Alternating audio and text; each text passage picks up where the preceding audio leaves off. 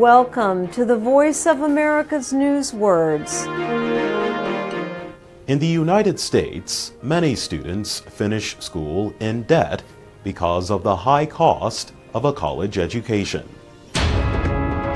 Affordable. Some states in the U.S. want to make college costs affordable.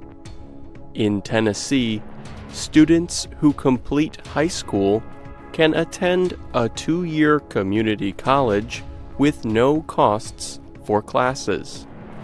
Affordable comes from the word afford. Afford means to be able to pay for something. Life is good when housing, transportation, medicine, and education are affordable.